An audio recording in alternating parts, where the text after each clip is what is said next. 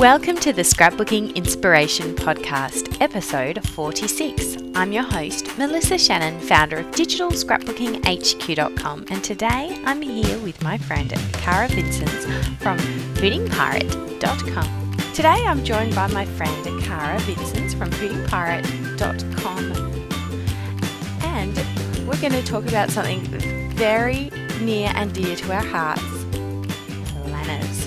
Hi, Cara. Hi, how are you? I'm good. How are you doing? I'm great.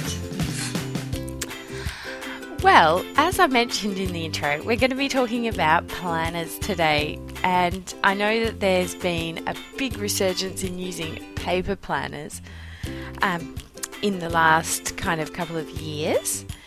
And I just wanted to get you on because you're a bit of a planner expert. yeah, I think I've tried every planner, paper planner, every paper planner out there. Mm. And you're you've been making your own kind of um, planners lately, haven't you? Or I have. I've always um, I've used to make them just to, for the kids when we go away or some sort of event, so they could capture all the little bits and pieces. But I've turned them into planners when there's an event or um, holiday or trip too. So mm. they're handy. So why don't we do a little reminiscing about our planner history? So Okay. when did you get your first planner? Ah, I think it must. I was trying to think of when exactly. I think it must have been junior high. I remember planning things before that, but an actual planner. I think it was. Um, I had a Mead five star binder, and I used it for years because it was perfect. Um, I think that I got rid of the original planner and made my own. And I had, you know, the color coded schedule and everything inside, and all my notes and everything. So Yeah, I was. Um, I remember when I was around eight finding like a, a previous year diary. Um, Right. That was, I think it was three days to a page. It was a little book, and it opened up vertically, and you would have three days. And I can remember, I, you know, it was the previous year, so I was crossing out the days of the week or the number I can't remember and trying to use it. And then another time, I think I would have been older than that, say 12 ish. Um, I inherited uh, someone else's. Um, it, was kind of a Filofax style thing, um, the Australian kind of version, and um, one of the guys had the um, had the little binder, and again, you know, had last year's pages in, and I searched everywhere to try and find pages that would fit, and of course, I couldn't find them, and I was trying to like punch the holes to fit.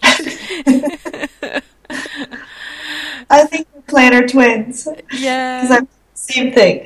Uh, it's um, it's funny, but over the years, I've used so many. I, I actually have a really old YouTube video, which I don't know if I'm brave enough to share on the blog post, but I um, I really loved getting into digital planners and did that kind of oh, when would that have been? Early 2000s. I had a, a portable, um, a personal digital assistant, a PDA we called it back in those days. Right. Um, and I kind of jumped on board with that, and then, but then in about 2009, I think it was, when Emily came along, I kind of realised that, well, for one thing, my PDA was getting old and dodgy, and then somehow having a paper, a paper planner was just quicker and easier to write on when you had little ones around. Yep. exactly. So how how did you evolve? Did you ever dabble in the electronic planner thing, or have you always been a, a pen and paper girl? I did back when uh, smartphones were in their baby stage. It wasn't. It wasn't a PDA. It was actually on the computer. I tried. I think I signed up to Cozi and maybe I don't know Google Calendar or it's pr- whatever came before that. But I mean, it worked for me for about five minutes. I think I was late for an appointment and just I need for me. I need paper. I need paper and a pen. I just I don't know why it just doesn't work for me. Yeah. Yeah, and I think um, there's something about it. I've you know I've looked at research and stuff, and some actually the act of writing things down kind of stamps things in your memory. I think yeah, I think so. Yeah. Mm. So you said you've tried just about every planner under the sun. Do you do you want to name drop a few that you've tried and what you liked about them or what didn't work? Yeah. Um, in I think I think I started in high school. Um, well, I looked actually. I googled it before we started. It was a Mead planner, mm-hmm. and I found it, and it said vintage, 1996. So I apparently now 1996 is vintage. But anyway, yeah. uh, it was it was Nike, and it was sort of you know the Filofax type. Um, and I used the original papers that came in it, and then I kept refilling them. And then when I moved to Europe, they didn't have the same brand refills. So I ended up finding those ones, and I can't remember what that brand was. Something like a Day Runner. Mm-hmm. And I used that when my kids were small. I tried Fly Lady. I had all kinds of, um, like my routines all in little clear pockets where I would dry erase, scratch them up with a dry erase marker. Um, I used just, you know, the, the free planner my husband used to get from a customer at work at the end of the year, mm-hmm. and that had it had I think a whole week. You'd open the book, book. It was like A4 size, and you'd open the whole book, um, and it would be the whole week, and you'd have every half hour mm-hmm. scheduled out, and I would have you know like when the baby, I'd have nap time scheduled in, and I know what I would want to do during nap time. Or um, I was also teaching English as a second language at that time, so I would schedule in my appointments, and I had everything down to the, the you know the half hour mm. scheduled in. So yeah. So I I did a couple of things. I I think when I got back into using paper planners, it was like I said about 2009, and I um. I really got into more on the scrapbooking side, and um, one I used was uh, Log Your Memory, and that right. was a um, it was it kind of aimed at scrapbookers, and so you just had your normal week to a page kind of. Um, oh, they may have even had full. I think it might have been page a day, the original one I got, and then they had scrapbooking challenges each week, and um, places to write, journal, journaling and ideas for stories and that and that was fun. I really liked that, and I actually used that a lot. Um, I used that for a couple of years, and I the main thing I love about that um, was being able to. I wrote things like babies' words and when they said their word, first words oh, and that kind of thing in there. Great. So then, when I went back and did baby books and stuff. That's what I used. But then I'll tell you a funny thing. Well, when I was expecting Edward, he, I went to the shops and I had my planner with me, and it, it was big, so I didn't often use, used to take it with me. And then for whatever reason, I needed to. I think it because I had my gestational diabetes uh, documents and stuff. Anyway, I put it back into a plastic shopping bag because it didn't fit in my handbag, and I had Emily as a toddler. Yeah, I thought I put it in a bag. It must have slipped down on the floor of this pharmacy at a big shopping centre. Walked all around the shops, got home, couldn't find my planner, and I was distraught because I had written so much in it. Right. And then I'm like, oh, what am I going to do? And I'm freaking out. And so Phil, my husband, was bathing Emily, and said, Oh, Emily, did you see Mummy drop her planner? Oh, you know, what happened to it kind of thing. And she dropped it. Oh, where did she drop it? In the first shop we went to. Oh. So I rang up the pharmacy because I knew that was the first shop we went to. Sure enough, they'd found it. Oh, smart girl. And and I went back and got it that night. I was so like anxious to get it because they were right. a pharmacy. They were open late, so that was good. But I couldn't believe Emily had seen that and just you know because she was only like two ish. Right. She, she, could talk fairly well, but obviously didn't have the, the the, the presence of mind to say, "Mummy, you've dropped this huge, enormous book that you always carry around everywhere." well, she must she must have noticed to use it a lot if she knew what you know her daddy what was it talking. was. Yeah, I was amazed. And Phil had said to me, "Oh, did you tell Emily you'd lost it?" Because I only realised several hours later that I'd lost it. Right. Had you talked to Emily about it? Because he thought um he might have just been she might have just been repeating what she'd heard rather Right. than remembering. I was like, no, I haven't spoken to her about it. You know, I was too busy pulling the house apart. Probably sat her in front of play school and was like going through the car and Oh man. so yeah. I, I kind of now I keep a paper and I do keep a digital calendar as well for that reason because they can't be trusted. Yeah, seriously. Yeah. Your computer can crash, but you can lose your planner. It's, you know, there's no. I don't think there's one that's safer than the other. Mm, that's for sure. Yeah. So, usually, I think the life cycle of a planner goes something like this: you buy, you you you spend October, November, December researching planners. You finally Yep. buy a planner that you like, think you like. It looks really pretty. You uh, you get you get it in like the last week of December, and you're super excited. You open it up, and it smells beautiful. Then you start using it for a couple of weeks. Yep. And then things start to fall apart. So why don't you talk a little bit about that?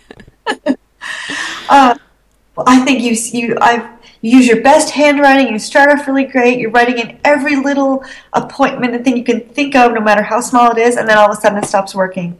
And I think we think that it's something wrong with us that we aren't in, aren't using it properly. Um, we think that okay, we've got too much to write instead of it's the box itself that's too small. So I think it's the planner, not us. That's the mm. problem. It may be pretty, it may have, you know, beautiful white pristine pages, but if it doesn't work the way we need a planner to work for us, the way we think, the way we use a planner, then it's just gonna it's just gonna go downhill come mid January usually. And I find we start to feel guilty or lazy that we're not using the systems, mm. but it's just that the systems aren't working for us. And so what what do you typically do if you find that yourself in that situation? Oh, well, what happened for when I was talking before about having all the routines um, under plastic and I would scratch them off, and then I start, stopped doing that because I had, at that time, I think I had two or three toddlers and um, I just didn't have the time. But I also had the routines memorized, so I didn't need to scratch them off every day. Um, and so I first I thought started feeling guilty. Oh, I'm not scratching that up. and then I realized, wait a minute, I don't need to anymore because I know what I'm doing my my you know my morning routine is going smoothly now. Um, so it's really hard for us to see what is working.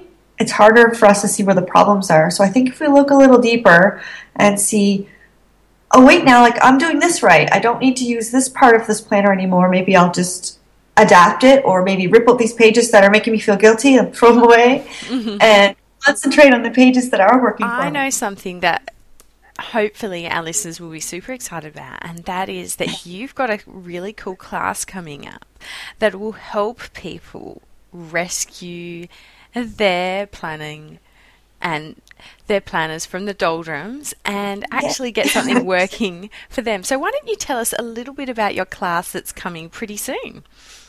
Yeah. Um, so basically, it's a six weeks six week class, and it's that long because I want um, people to have enough time to sort of watch how they're using a planner to track what's working, what's not working, and um, so for the first three weeks, there's questionnaires with different things. Each week, getting a little deeper to try to understand um, your different methods, how you work, what you need in a planner, and stuff like that.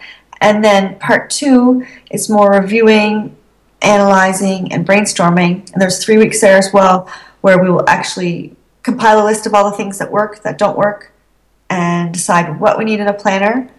And then week five is customizing a planner, whether it's making one from scratch mm-hmm. or taking one that you've bought and, like I said, ripping out pages or taking the binding apart, putting it back together, or maybe you have a list of things that you know that you need in a binder and a planner, sorry, and you go to the store and you find one that's as close to being perfect for you as possible. Mm. Yeah, so I, I think for a lot of us, this is this is right. We we spend the time researching a planner, and we've made that investment, and it's kind of like we we want to get the most out of that, but sometimes you know it just doesn't work the way that our head works. So we've got to change it. Yeah. Mm. Yeah. So, do you want to call us, uh, tell us what your class is called? Because it's a very cool name. I love it. it's called the Practically Perfect Planners. Customize a planner that's uniquely yours. Mm. So, in the show notes, I'm going to have a link over to Cara's class, which I'm super excited about. And for those of us who are on the edge of our seat and can't wait, why don't you share with us a little tip that we can take away today at the very start of the year when we're kind of still in love with our planners to help them work better for us? Sure. Um, I think that we all feel that we can get a lot more in our day than we actually can. Mm-hmm. Um, so I know I've sat, you know, New Year's Eve filling out to the minute every little thing that I'm going to do the next day. And then the next day comes like, oh, but it's New Year's Day. I'm just going to sit and read a book instead of, you know, all these things I've had scheduled out. Um, so my big tip is to schedule in some breathing room. Mm.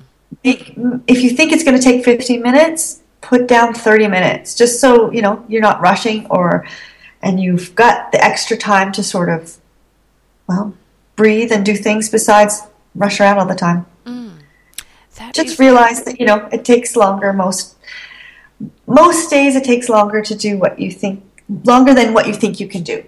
Yeah on that note, I'm going to link everyone up to this podcast I listened to, which is called The Get It Done Guy.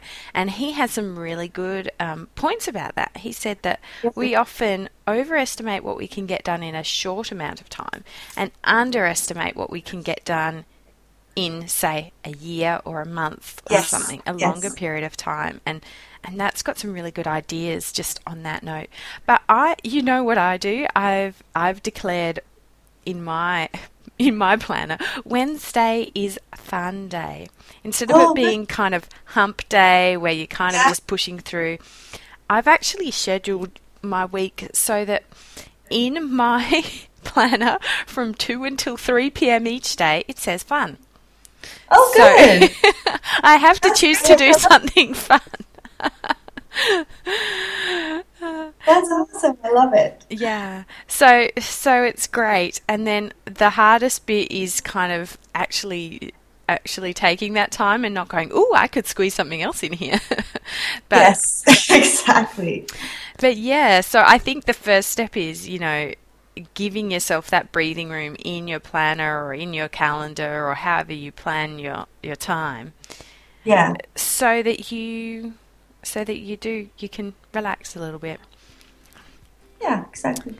Well, I'm really excited for your class and I can't wait to um, to see it um, when it's live and, and all that kind of stuff. So, thank you so much for joining me today, Cara. It's been fun to chat with you again. Yeah, it's great. Thank you so much for having me. Thanks for taking the time to listen to the Scrapbooking Inspiration podcast today. If you'd like to learn more, head to scrapbookingpodcast.com where you can find the show notes for this episode the links to everything we've talked about.